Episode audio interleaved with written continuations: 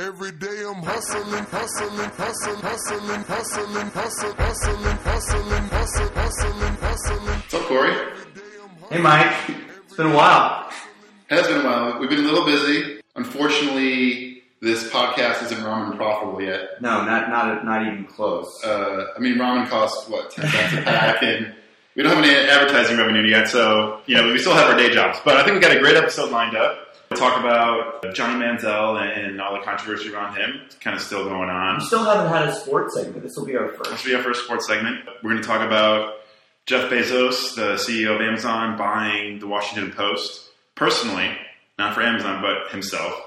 Pretty strong move. Yeah. And then I think you know we should talk about music festivals. There's you know music festival season's winding down, and let's talk about what what goes on there, the culture. And Mike Mike went to one a couple weeks ago. Um, you went to one last week. yeah, I went to one last week, so uh, it's kind of a interesting interesting uh, experience, uh, especially for me as I'm uh, you know kind of getting too old for the uh, for the music festival. Well, switching gears to Johnny Manziel, aka Johnny Football. Uh, last year, he was the Heisman Trophy winner, most yards ever. Uh, pretty sure by any Heisman winner, fifty something hundred, fifty yeah, something hundred As a redshirt freshman too. Yeah, we can we can fact check that, but he's he's known for his off the field antics. Uh, loves to party, uh, loves to have a beer. Yeah, I think he showed up randomly at a, uh UT frat party uh, not too long ago, um, which is which is fine. I think. Uh, I mean, obviously Texas and Texas A&M are bitter rivals, but yeah, uh, would you say he's Gronkowski-esque, like kind of like the Gronk who just doesn't give a shit and likes to go out and have a good time? No, I think that actually I was talking to my little brother about this. Um, my brother's 24 and and he follows you know a bunch of athletes on Twitter, including Johnny Manziel, and he's been following a lot of a lot of the story um, as it's unfolded over the past couple weeks. And, and and he was saying, you know, Johnny Manziel is just a a 20 year old kid, just like some regular bro, like some frat dude uh, who goes to college in Texas, but he happens to also be a really, really good quarterback who is on, um, you know, the highest stage of, you know, the sports media's Yeah. radar. If if we got followed in the stuff we did, Yeah, I mean, if we were the same 20, level, yeah. it would be. it'd be tough. And I think that I think that slightly too immature for the kind of attention and yeah, just the attention that he's getting from from all these uh, media folks. And I think that he just needs to grow up a little bit. And I think he will. I mean, I don't I don't think that any NFL um, coach or organization would tolerate any any sort of um, antics like that, especially from their starting quarterback. Yeah, So if he wants to play in the league, he's going to have to to really kind of um, you know take it take a minute and Yeah. figure out. he, he was kicked out of the the really prestigious Manning passing camp because he was hungover. He went out the night before and he missed it. He said he slept in, and I'm pretty sure his parents called him in saying he was sick. Yeah, it's, it's funny because you know we as sports fans will, will look down on, on on an athlete like Johnny Manziel if he if he shows up to a passing camp hungover, right? But how many of you and your friends showed up to a midterm or uh, a lecture or something like that when you were a sophomore or junior in college, you know, slightly hungover or something like that, right? I I'm mean, also not on the big stage with getting to make millions of dollars. No, that's true. I also didn't party the night before midterm. No, I mean that. I mean, I think that's fair. I didn't party the night before midterms either, but I mean, again, we have to. I think a lot of times people lose lose sight of the fact that he's a he's a twenty year old kid, and, and he's probably on the immature side of, of, of the average twenty or twenty one year old. But I mean, I think he's taken it to another level. I mean, we'll get to uh, some of the uh, NCAA. Yeah, that's the real story. I think Yeah. the real story is this is whatever. It's just fodder for the tabloids. Uh, you know, drinks. You can talk about his immaturity level and what have you, but the the real story is kind of around should college athletes be paid? Well, so the the controversy here was that uh, it came out that um, that Johnny Manziel was was signing autographs and selling them to autograph brokers, um, and a lot of these autographs were showing up on eBay.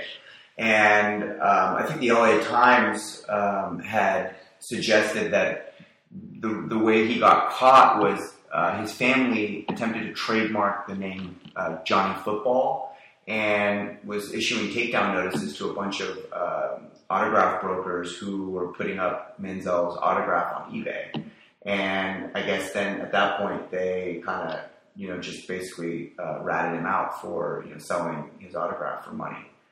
Um, I think, I mean, I think he. What do you think about this? I, yeah, so he was in a room with a bunch of brokers, uh, exchanged autographs for money, got caught allegedly. I don't. There's no confirmation this actually happened. These are all just stories.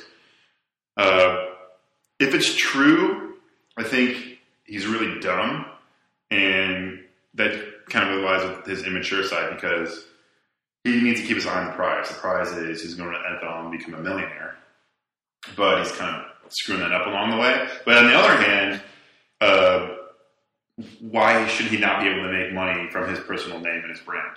If I'm if I'm a computer programmer and I was 20 years old in uh, school, I can go out and sell my services and my brand for however much I want. That's not going to have any ramifications on my eligibility to stay in school Yeah, and, or and, to, to stay in my major. and I think that even a, a closer analogy would be um, uh, baseball players, right? I mean, I think you know you go to college, you get a scholarship to Indiana to play uh, Division One baseball, but a professional baseball team wants to draft you. Um, you know, you have every right to, to leave school or, or not even enroll in school and just and just go play in the minor leagues and make a profession and work on your job, which is you know, I mean, Johnny Manziel's job is is is to play football. I mean, it also came out that he um, his course schedule for the fall came out. He's taking all online classes. He's not even going to class. I mean, this guy. I mean, I mean SEC football. So the tech, the Texas A&M Aggies moved to the SEC last year, and we all know what what what, what how football is treated down there. Yeah. I mean, it's it's religion. I mean, most of those most of those states, you know, Alabama, uh, Louisiana, Louisiana has one, but a lot of them don't even have NFL football teams. Mississippi, you know, these, you know, the college football. I think, uh, I, someone, someone always told me the SEC, the, the two most important sports are college football and spring football. So I mean, they don't care about anything else. And and and and the the quarterback of your team is, you know, he has a full time job to to practice, to learn the playbook, to lead the team, to uh, do off season workouts, and and you know, it, it, it kind of makes it makes you wonder if you're this superstar who's making your university millions of dollars because they're going to the the Rose Bowl or the Fiesta Bowl, Yeah.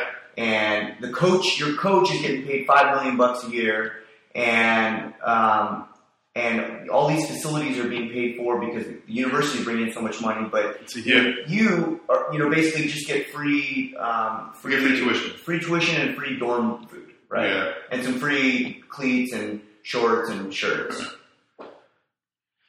I yeah, I think that, and I think Jay Bilas was spot on when he called out the NCAA for his his big thing was they're making money off his name, but he can't make money off his own name. So if you go on NCAA.com, you go to the store, you search Johnny Manziel, you can buy his jersey. And NCAA is making money from that, but they're saying, hey man, you can't sell, uh, you can't you know do autographs for money, which is pretty fucking backwards. and, and I think that's a separate issue. I think that the NCAA has has to change a lot about how they operate because um, historically they've been very, very um, adamant about um, uh, uh, policing um, the amateurism rules that they have. It's And- horrible. It's it's horrible. The last year for the first I don't know ten games of the season, IU self-reported. Uh, I don't know the full story, but two of their players sat for the first ten games because their foster parents, not foster parents, but people that were taking care of them, and they came to play in these AAU camps. Were Indiana University donors twenty years ago that bought a twenty-five dollar uh, bumper sticker saying like IU donor and that's against NCAA regulations. Right, and so and so the NCAA has you know has made it a, a point to to uh, police any instance of this. It happens in, in, in basketball, it happens in football, not so much the other sports, but the two the two major revenue sports. And and then you know to see this kind of hypocrisy, like to go onto you know, NCAA.com or whatever it is, NCAA.org, and go, you know, buy yourself. You know, my favorite, my favorite football player is a guy named Brett Hundley, who's a quarterback for UCLA. You know, up until last week when when uh, when Jay Bilas exposed, um, you know, the hypocrisy, um, you could type in Brett Hundley, and up would pop five different variations of the number 17 UCLA football jersey. Now, of course, you know the you know the NCAA doesn't allow the, the players' names. Right, but just like the video games where you Right. have the same. So it's just stat. the number 17 with, without the name. But I mean, if you if, if a fan can just go onto the, the NCAA shop and type in Jadeveon Clowney and then up pops the South Carolina jersey, or type in Johnny Manziel, you're profiting off of the name and likenesses of, of, of each of these amateur athletes. So I mean, you have every right if you're Johnny Manziel or Brett Hundley to to be upset about how not only your school is making money off you, but the NCAA is making uh, money off you, Yeah. and the NCAA uh, is going to make make damn sure that you're not going to make a cent off of anything, and you're going to get punished if, if, if if you attempt to. Yeah, so the NCAA is messed up. They pretty much got caught, and I think the president of the NCAA said we're taking down merchandise. Like they they got Jay Bilas. Uh, what are your thoughts about schools making money off players? Should players be paid to play these these sports in school? Well, I mean, it's pretty obvious that that that college sports, especially the two major revenue sports, um, Basketball, and football. know, basketball and football, give a give a, a substantial benefit to the university. My, my my favorite example of this has always been um, USC, which is uh, Yeah. my alma mater's kind of bitter rival. Um, but when so they uh, a few years back uh, hired a new athletic director and a new president, and kind of made a point to kind of revamp their their uh, their athletics, and um, you know Pete, they hired Pete Carroll, Mhm. and the team kind of just rose to prominence, and they kind of had a little dynasty going. Uh, what little people don't realize is that um, that during that time, USC's U.S. News ranking in you know the most prestigious colleges in America went from like 58 to like number 25 in the country. Yeah, because you have a good team. People see that on TV. They want to go to school. Yeah, the They want to be exposure of of the, of the team brings you know national uh, recognition to the university, and I mean more money is coming in. Will right? that spell doomsday though to the teams that are not in the top twenty-five because they're not going to be able to pay the best players? Their teams are going to suck. No one's going to go to the games. You're not going to be able to bring anyone in. You're not going to get any ticket revenue. So then you come into where you have a, a dynasty like the Yankees because you can afford to pay, you know, for these co- for supreme, you know, college athletes, and then you can't, and now all these other shit teams. Yeah, I mean, I think that the way things are going, there will have to be sort of a divide between the big conferences. You know, the I, I don't know what they're called now. I think it's like the uh, the football subdivision, like the Mhm. I, they used to be Division One A and One Double A. Mm, yeah, But the one A schools that are in the big conferences, you know, the big the SEC, the Pac-12, the Big Ten. I mean, I think that those are the the pro, the pro, like the elite um, conferences, and they're always going to be able to draw the, the highest caliber uh, talent. And and I think that it, there's no question that the, the universities are benefiting from this. The question is, how are we going to compensate, or at least um, work something out where the players don't feel slighted or continue to make these kind of mistakes like John Manziel has been doing. Yeah. Um, Maybe- I, don't, I, don't know what, I don't know what we would do. Maybe you let them make their make money off uh, their name and likeness. You remove the barriers. Like you have to be one year to be uh, to go pro in basketball, um, and was it three years for football? Right. You remove that, so you're saying like, hey, you want to make money? Go for it. Go play in the NBA or go play in the NFL. I think I think that could work, and I actually think that um, Because that the NBA, the NBA, uh, the NBA has been doing great, but I think college basketball has suffered significantly ever since the NBA instituted the one and done rule. Um, I think that you know prior to that, I think this was in the late '90s uh, when when they made the switch. You know, Kobe Bryant was one of the last. Um, I could be wrong, but we'll have a fact check on this. But Kobe Bryant, Kevin Garnett, and uh, Tracy McGrady all went directly to the Yeah. NBA from high school. You know, Kobe Bryant Uh, and LeBron James was as well. So, um, So it had to uh, be. so it had to be. Yeah, it was. It was. It was later, but I, I think LeBron was actually one of the last classes. Yeah. But you know, a guy like LeBron James, who physically was ready to play in the NBA at age 16, who has no business playing against you know college kids at Butler and Yeah. Florida Gulf Coast or whatever. Um, those guys are ready to go. And what happens now in, in, in college basketball, at least, is you have a guy like Shabazz Muhammad who went to UCLA for one year, and it was it was there was no question that he was uh, coming back. I mean, it wasn't when when when he declared after the season ended, it, no one was surprised. Yeah. UCLA coaches weren't surprised, whatever. But what happens is that you force a lot of these kids to go do their one year, and then they have you know um, all sorts of you know microscopes on them and their activities. You know, uh, Shabazz Muhammad got suspended for ten games, much like those Indiana Yeah. players did. And you know, you know, Shabazz just wants to be a pro. I mean, he doesn't want to go to college. Whatever he says in the media is baloney. He wants to be paid for his uh, athletic gift. Yeah. Just like Wiggins is going to KU, number one draft. Right. He'll be gone. He'll be gone. You can't build the program No. around that either. Right. And a lot of uh, college basketball programs now have had to kind of shift their strategy. And you see uh, uh, programs like Duke um, not only recruiting the top 10, top 20 players, but also uh, recruiting some, some role players, some guys that, that have that athletic ceiling that aren't necessarily slam dunk NBA prospects who are going to stay for three or four years so that they can play point guard uh, as a junior or a senior and lead the team, and then you can bring in a superstar Yeah. freshman or something like Yeah. that. But but I don't, you know, back to your question, I don't actually think that um, that that would work in football. I think that there are Yeah, it's different. it's different because I think that physically uh, the players just aren't ready um, as as freshmen in college or you know eighteen year olds to, to compete against you know some of these uh, Ray Lewis. these Ray Lewis, yeah. I was, I was trying to think of actually the uh, the D end on the Houston Titans, J.J. Watt. Yeah. Right. So like you imagine like an 18 year old offensive lineman. I don't care if he's the number one recruit in the country. You imagine that guy trying to block J.J. Yeah. Watt. I mean, it's just it's It's a different path. it's a joke. And so what, what's going to happen is that I mean, kids need still need to go to college for football, and I don't think that lowering the requirements so that the pros. I mean, Johnny Manziel was not a foregone pro out of high school. He was a, I think, I, and I'll, I'll check on Scout.com. He was a three-star recruit. He he wasn't one of the you know the prize um, you know blue chip guys Yeah. that everybody was was was trying to get. Um, you know, people develop, and some and, and with football, there's a lot of unknown, and, and, and players really need that three years to to, to settle down, to, to develop in the weight room, to develop on the field.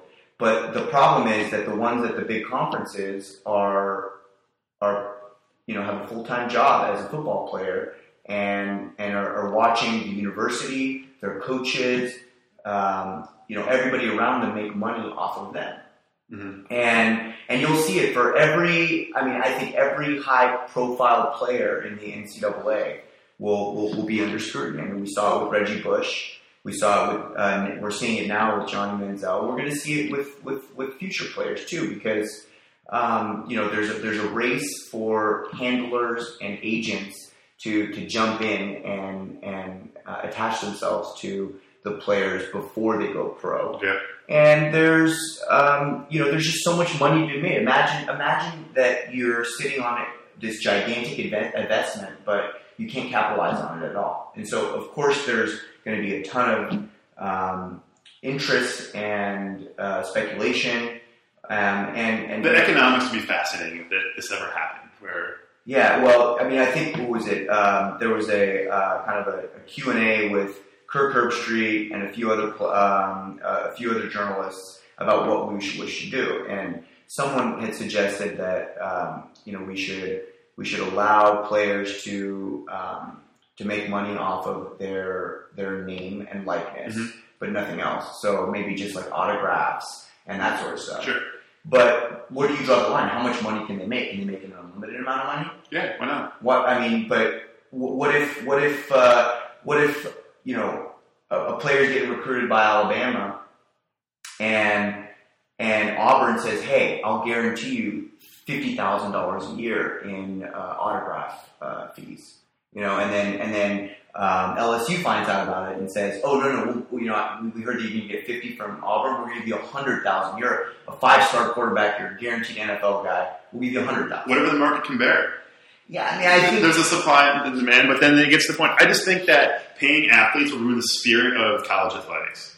And I It and I agree. So so college. Um, I mean, we're we're kind of uh, running long on this topic, but Yeah. college football is, is is my favorite sport in the world. Um, ever since my first um, UCLA home game in my freshman year of college, I was hooked. And I agree with you. There is a spirit to it, but it is a big corporate machine, and Yeah. it is a It's very business. prof- it's a very profitable enterprise. And these players are essentially just pawns in this big um, corporate revenue uh, uh, game, and they're not making any money. And I, and I don't know how it feels to have um, you know coaches and universities making money on my behalf, or uh, you know using my name and likeness. But it's gotta it's gotta frustrate someone, especially you know if you grew up in the projects of you know a, a marginalized um, uh neighborhood uh, from a you know big city, and you know your your mom is having trouble feeding your brothers and sisters, and she's just kind of waiting for you to, Yeah. to get a signing bonus so that you can you know maybe just pay her rent and you know buy your brother some school supplies, right? Yeah. Like why would you? Why would you cut corners so you can you know buy your brother a new backpack for school? It's a great point. So I, I don't I don't know. I think we should end it there. I know it's it's messed up, and it's starting to get the attention I think it deserves with this whole Johnny Manziel mess, which started as him drinking too many beers, and now it's transitioned to a, a big uproar in, in terms of you know you could we could talk about this forever. Should high school athletes get paid? Right, so like we could talk about this topic forever. Uh, well, quickly though, with Johnny Manziel, he's also he's also uh, Kirk Herbstreit called him one of the dumbest athletes of all time.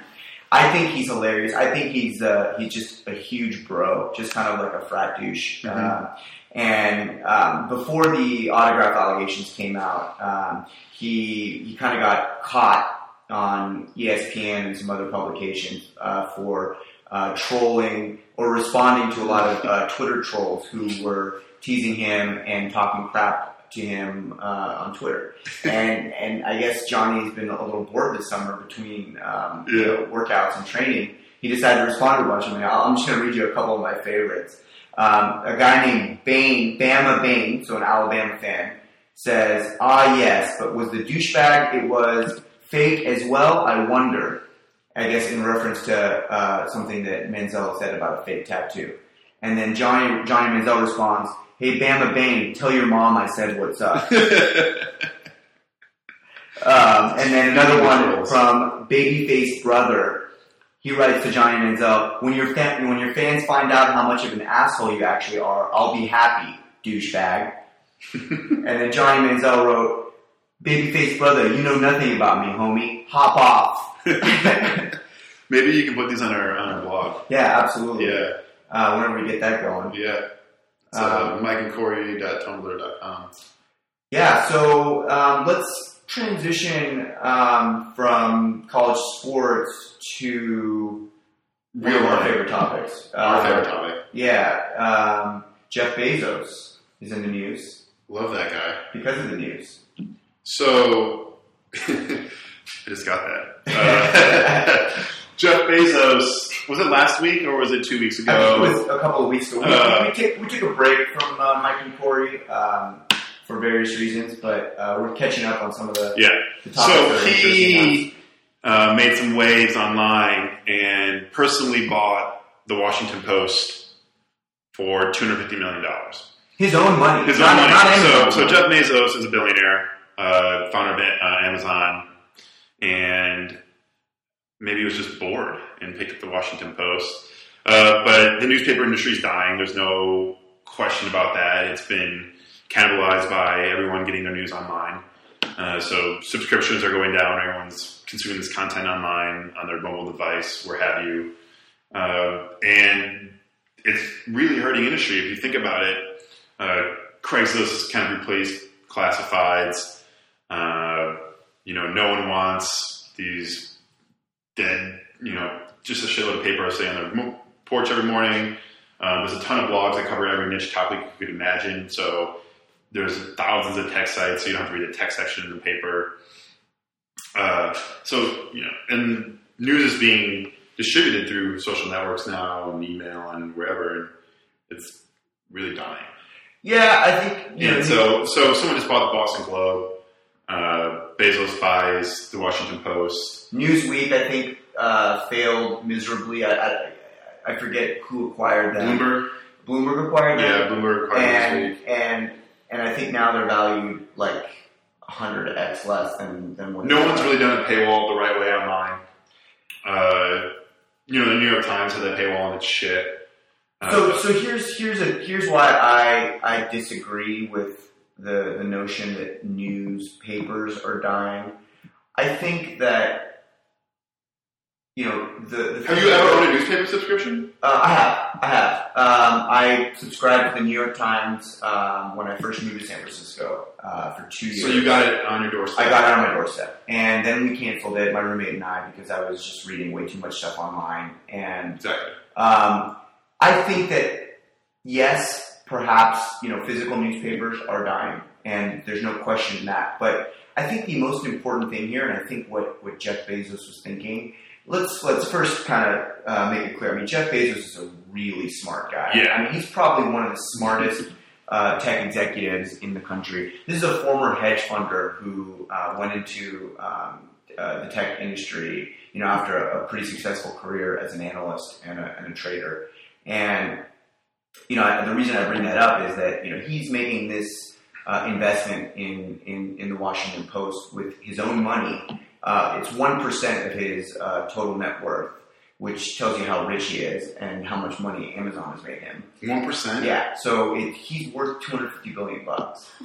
Um, and so, so, so No, he's not worth that much money. I gotta check this right now. Two hundred fifty billion dollars. So no, no, he's worth 25 billion. I'm sorry. I'm Sorry. Yeah, so that's one percent. 250 No. million of 25 billion. that's ten percent. I think so. Is it 10 percent? That's ten percent. This is really embarrassing. Okay, whatever. Yeah, hold on, hold on, hold on, hold on. I'll, I'll figure it out. You keep talking. Well, let, let me let me let me finish my point.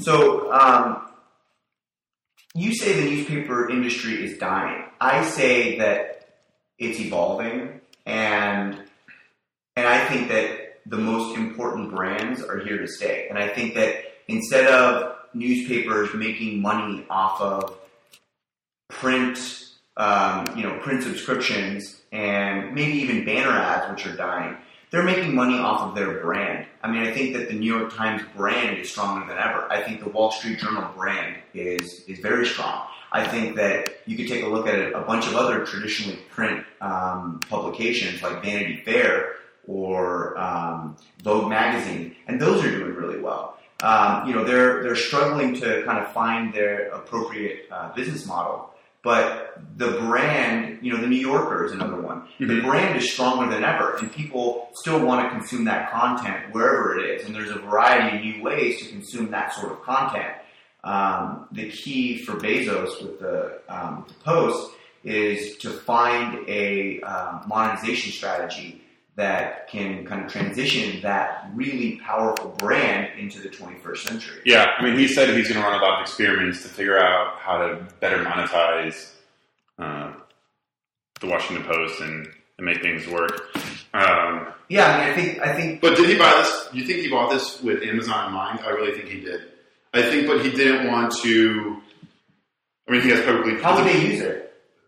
influence in Washington. Uh, huge thing going on with Amazon taxes in states now. Uh, That's an interesting They're they're they're big. You know, Amazon's big thing is their your margins, their opportunity. So taxes essentially margin, and there are certain taxes or online taxes starting to happen. I think maybe they want some influence in Washington. I don't know how much. I think I mean I think that's a little bit of a could be of a play for the Kindle.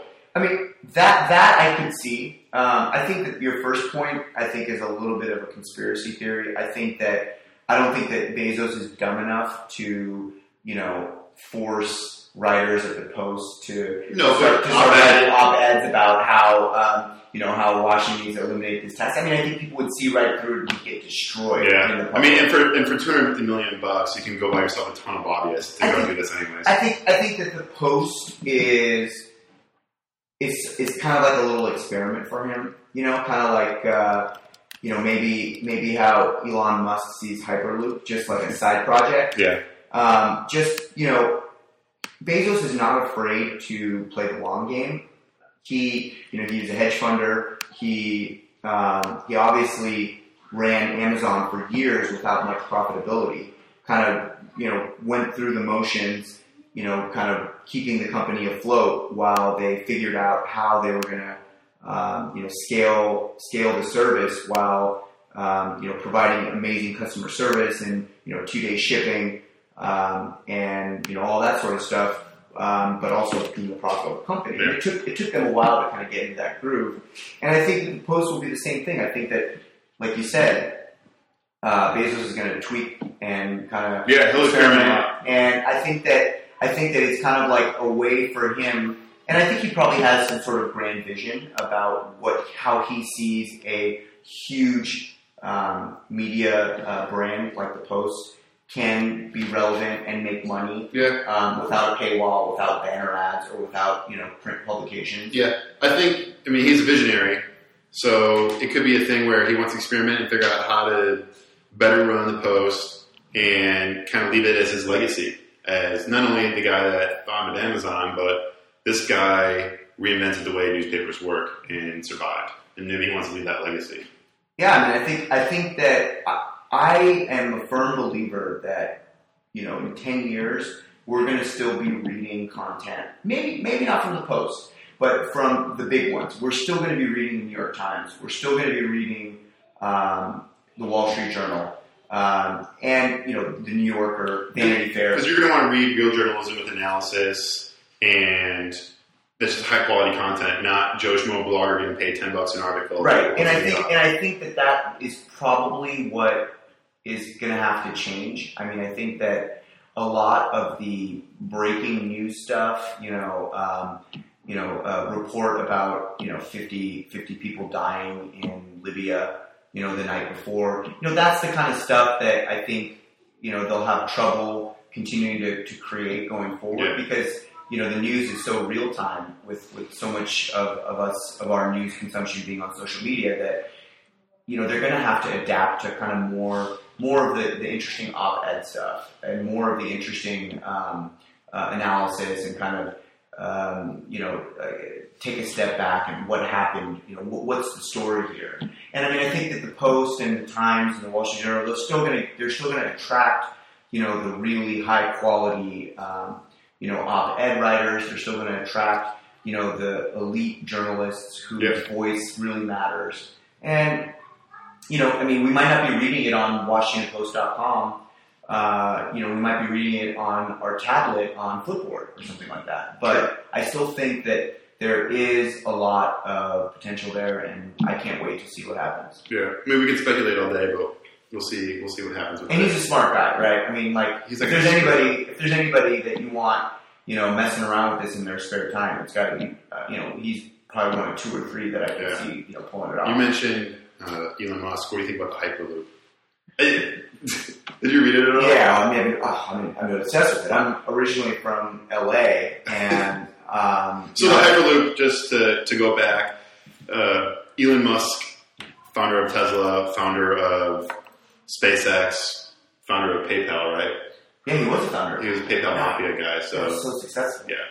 And he's just solving. He just got to solve the world's hardest problems. I, I feel like he months ago uh, said he has this vision for a mode of transportation that could get you from San Francisco to LA in 30 minutes, and uh, and people. He's like, and I'll unveil it on August 12th, and that was his big thing. And and He's got two full time jobs, by the way. yeah, he's only got two full time jobs, and he said that uh, it needs to be faster than a plane. Uh, you know, speed trains are, are slow, and they're two times the magnitude uh, more likely to get in a crash than an airplane.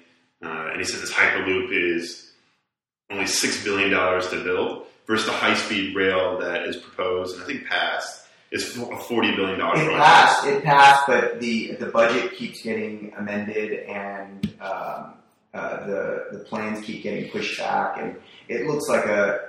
I mean, I was I voted for the high speed rail initiative because um, there is such a need, especially in California, um, such a large state with its its two big cities spread so far apart, and so much commerce um, being conducted in between them, and so many people Yeah. spending time both in Southern and Northern California. Um, so I, I wanted something. I needed something. But you know, it, it looks like the, the high speed rail train is getting really bogged down in, in kind of um, you know government bureaucracy, and, and it looks like it's just getting pushed back and, and, and- and more costly. And I don't think that's ever going to happen. You know, I think the hyperloop has to be under consideration. I think that I think that the that the California It's um, it, it's so funny the sketches on napkins, uh, what it looks like, and they had this forty six page It's supposed to work. It's supposed to work like those tubes, like you see at Costco. You know when uh, when uh, when the, uh, the the the cashiers put money. Yeah, in the that little- yeah, the little tubes that go up. And I, I mean, I guess Except it's it's like a- six people and you're going seven hundred miles an hour. I don't get it at all. Like I have no idea how this would work, and what I mean. And, and apparently, he wants it also to be solar, which is insane. So you not only have these pods of people going 700 miles an hour in a vacuum, but that the electricity that is powering this Is apparatus is is all solar panel. It, it- yeah, it's like floating on air. It's it's crazy. It's pretty interesting read. I don't know anything about physics and science, but I think he, he called it an open source project, which basically says I don't have time or capacity to do this, but I would love if the California uh, government, the legislator, gave you know uh, five five people, like a, a team of five, like a million bucks. So you pay each of them like ninety grand a year. Let them flesh this idea out for like for twelve months. See, Yeah. see where it goes. The the high speed rail is already um, estimated, you know, in the billions of dollars. forty billion because of land purchasing. Right. So But why how does Hyperloop not have to purchase Take land? one million of that and put five guys in a room for a year. See if they can figure out if this hyperloop actually could work. Right. Yeah, it'd be amazing. Um, but what we were talking about before uh, hyperloop um, was Flipboard and Yeah, how, how- how people are consuming news. How do you how do you consume news uh, nowadays? Uh, mostly on Twitter. Uh, I go on Twitter and I follow a wide variety of people, people in sports, tech, uh, news, what have you. And Do you use Twitter lists? no, No. so go through, find an article, pick one out, I'll read it.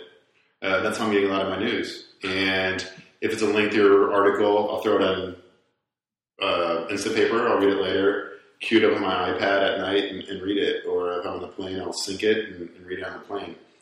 Uh, I don't subscribe or pay for any subscriptions to the Wall Street Journal or New York Times or anything like that. I'm pretty much just picking one-off things off Twitter. And So there aren't any um, there aren't any specific publications that you kind of go to as a source of content, or do you just follow those um, those Twitter handles and just consume that? Yeah, if it, I just follow Twitter handles. So Yeah. I'll follow CNN for all of my breaking news, and I love Grantland. So Grantland, I'm almost on there every day, checking Grantland out, and because they write about everything. Uh, but yeah, I don't, I don't have like one specific place where I'd love to go. So I, you know, I, I love I love keeping up to date with a variety of topics. I was a big Google Reader fan before they shut down that service, um, and you know, I, I, I mean, I, I admittedly you started to use Google Reader a lot less once um, once Twitter kind of Oh. well, yeah once once kind of Twitter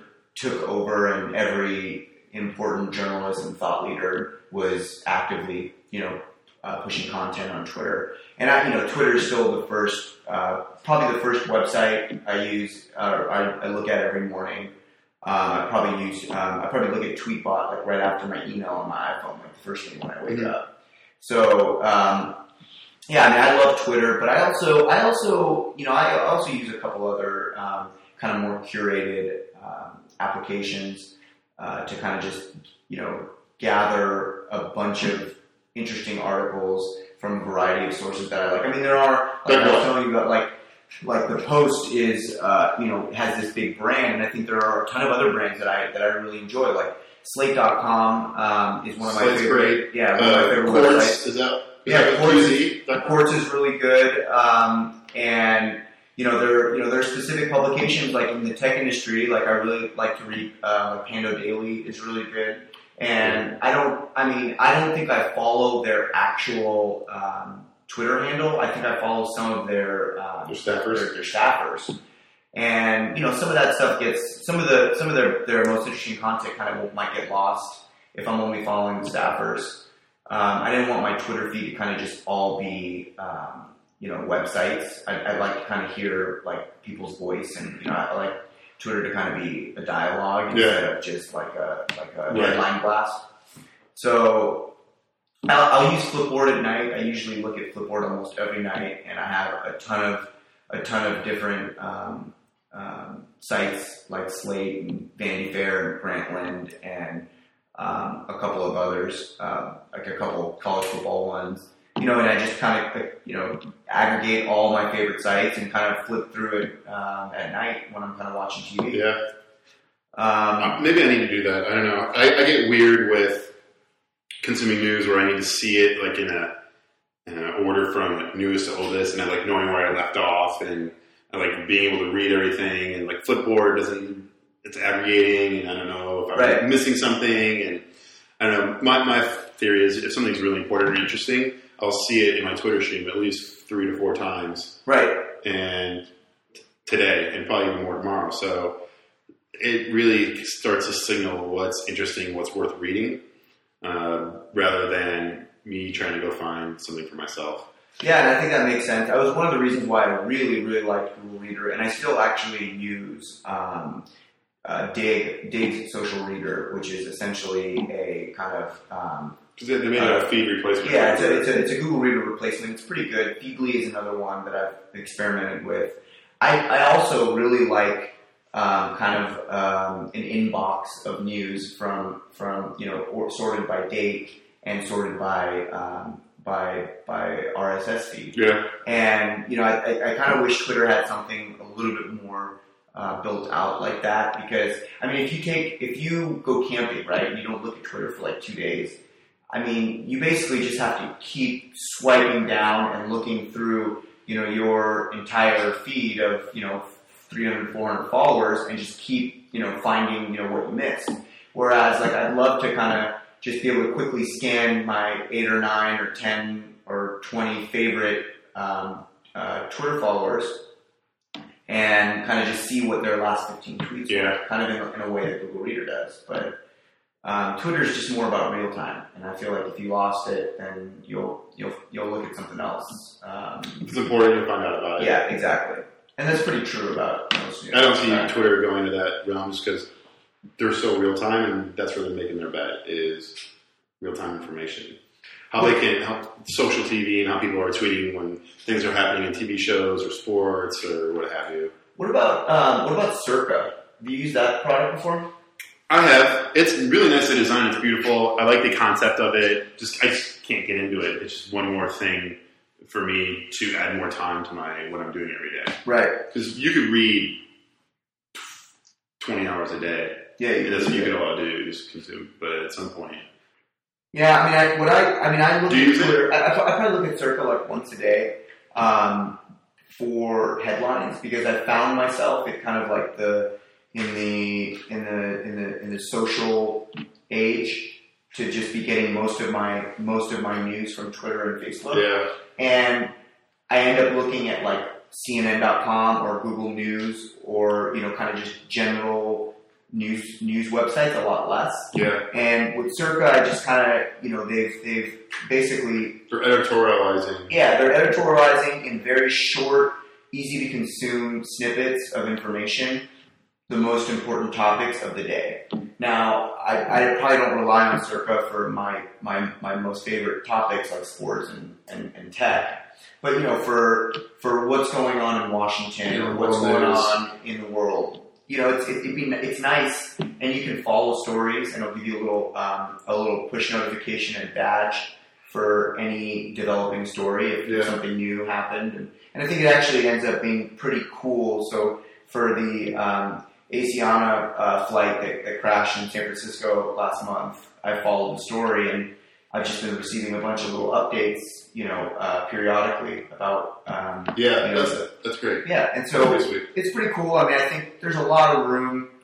Um, There's a lot of people trying to solve uh, the signal of what you should read and curation of it and how you, you know, consume that content, which is awesome.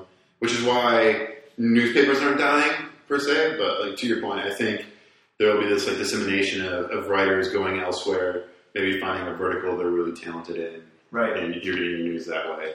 Yeah, yeah. I mean, I think that I think that, but what, what we've kind of come to the conclusion is that like Twitter is just um, an incredibly valuable um, Oh yeah, uh, source for, for news and for for interest. I mean, I think it's by far my favorite social app that I use. I think yeah, it's- I think it's probably my favorite um, my favorite um, consumer product, my uh, actually digital consumer product, just because of the ability to to to follow so many interesting people from like such a broad uh, Yeah, I mean, you could you could be I could be following you, my friend. I could be following uh, the Dalai Lama, and it's just really interesting to get that that perspective. And it, I don't know, it's like Facebook's just full of crap.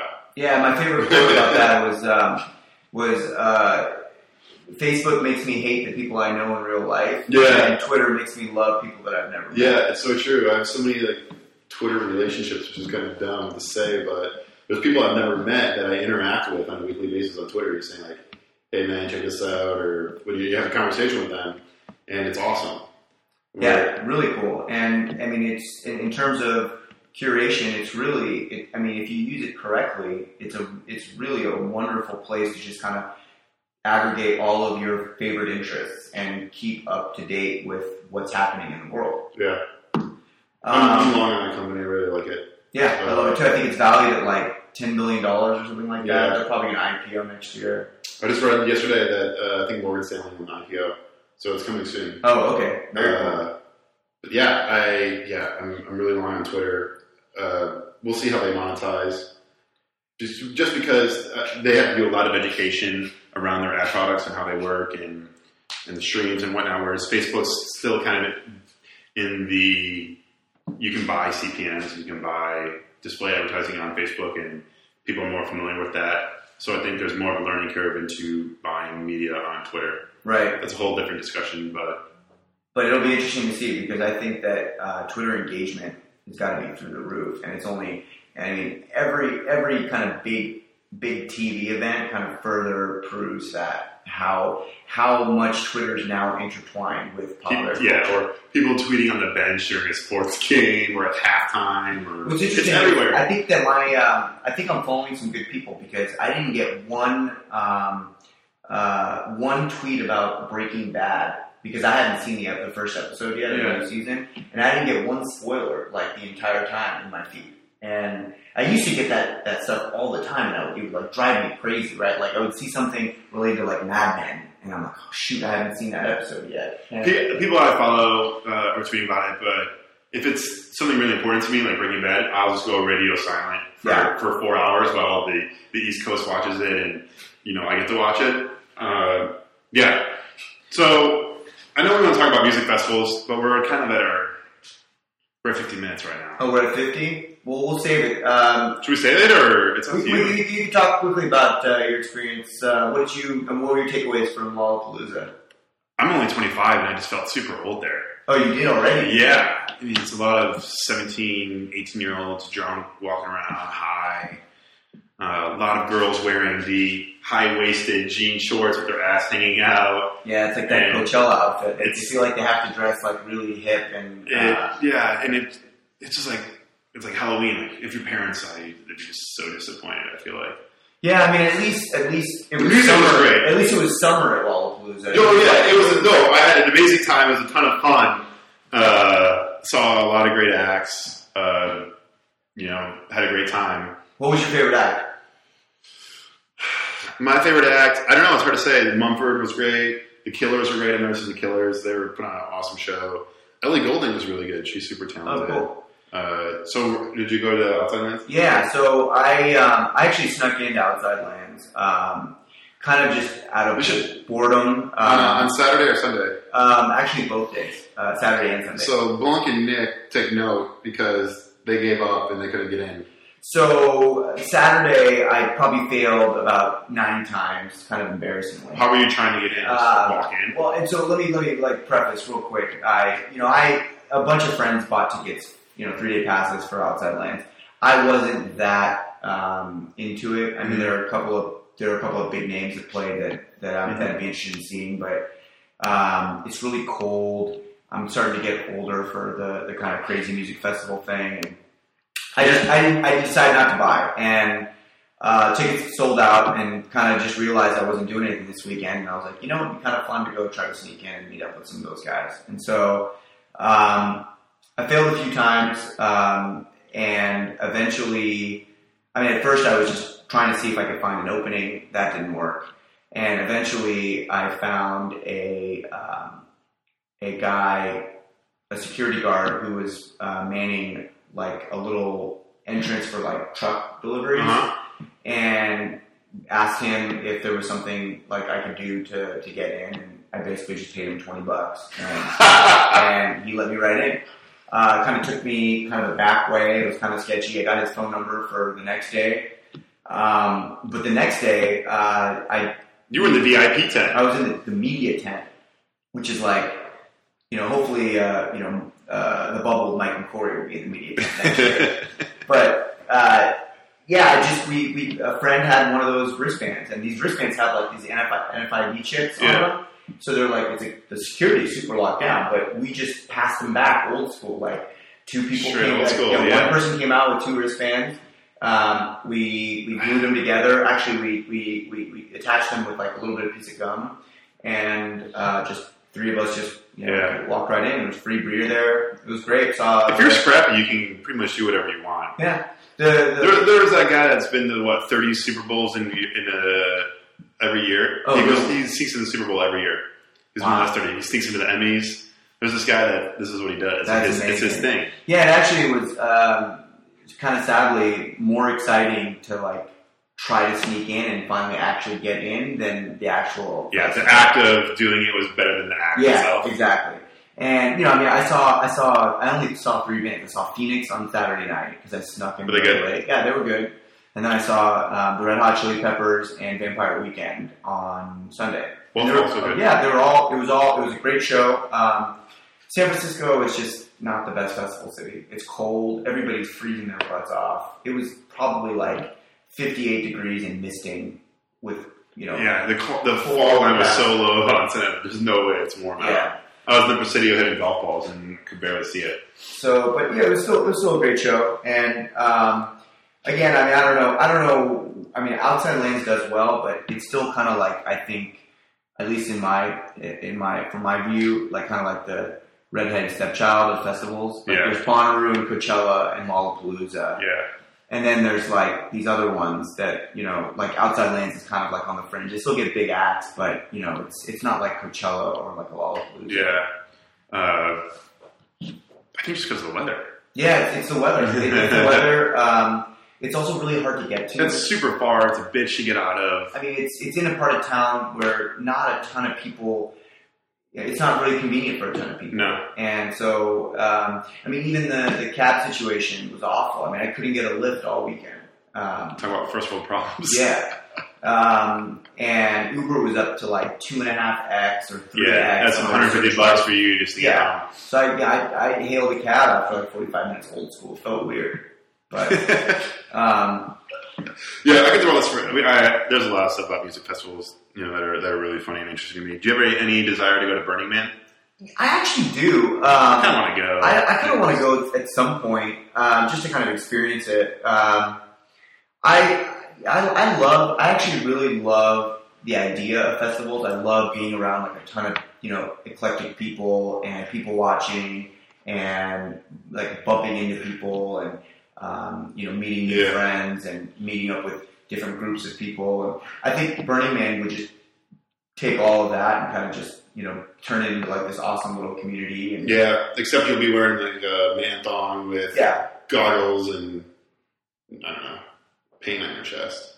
Yeah, probably probably that. I mean, I, I, I don't know. I mean, I, I, I people that, that go, they, burners are kind of a weird group. Like they're a weird group. Like they they're really really into Burning Man. It's almost like a religion.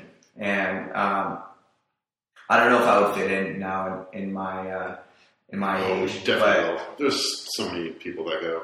Uh, but anyways, so what's uh, what's your one? Um, what what are we calling it now? Is this like the? tip Uh, of the week. What, of the what, week. we, what did we call it? I don't know. we'll, we'll come up with a name. We'll brand it soon enough. Uh, speaking of which, uh, big news: we now have a logo uh, to match our name. So the bubble with Mike and Corey. Uh, my tidbit is there's this great site called Fiverr.com. I believe it's um, F I V E R R.com. It's a marketplace where people do things for five dollars. I'll What kind of stuff?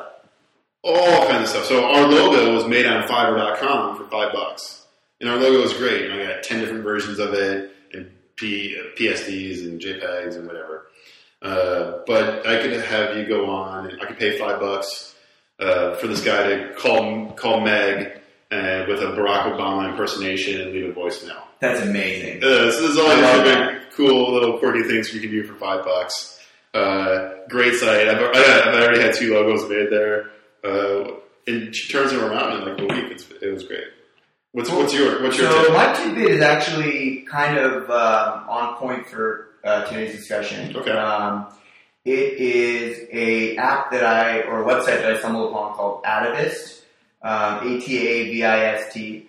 Uh, and the reason I stumbled upon it, it's a it's a um, it's a place where uh, journalists and writers can um, post original content and um, charge for it or whatever they, you know whatever they want to Mhm. buy. And you know you can download the uh, you know Kindle a Kindle single version of the article, or you can download like an iPad friendly article uh, version of the article. They also have an app for the iPhone.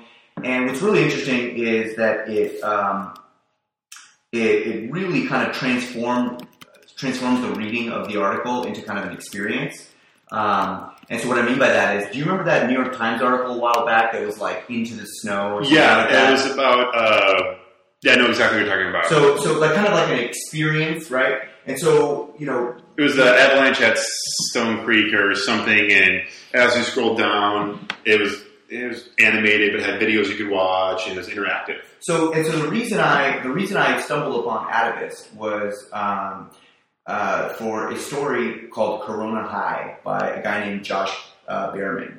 And so Josh Bearman was the screen. Uh, he wrote um, this article for Wired magazine a few um, a few years back, Okay. that ended up being adapted into the movie Argo.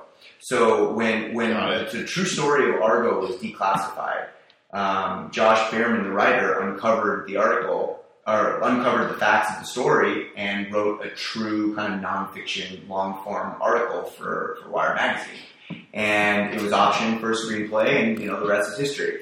And so this new uh, article um, called Coronado High is kind of similar to Argo, um, and it is about the true story of a bunch of stoner um, surfers in San Diego in 1968 who would uh, surf uh, across the border into Mexico and smuggle marijuana into San Diego and set up a drug trade in San Diego.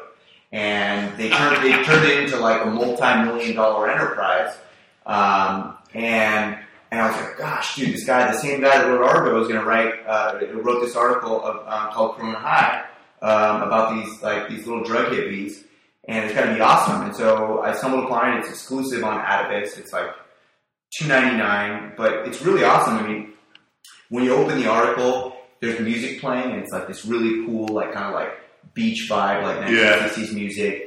Like as you scroll through the article, there's like Coronado really High, cool- here it is. Yeah, there's really cool photos and um, little video interviews with the people. So you really have this like immersive multimedia experience about you know what went on in 1968 in in San Diego.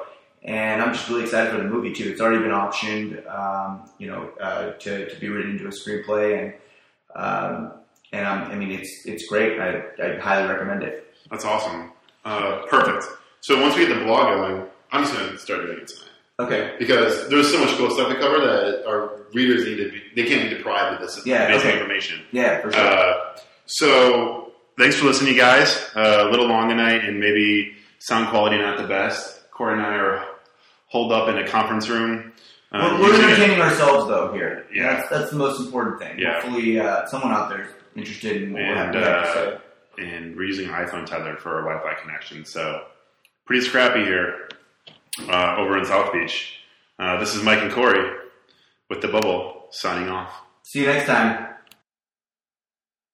Every day I'm hustling, hustling, hustling, hustling. Oh, and uh, real quick, hustling, hustling, I did the quick fact check. One percent of 25 billion is 250 million.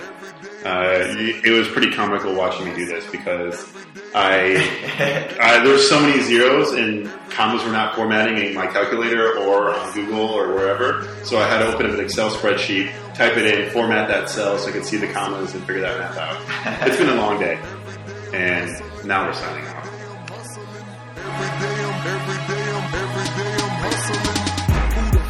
Think you're fucking with? I'm the fucking boss.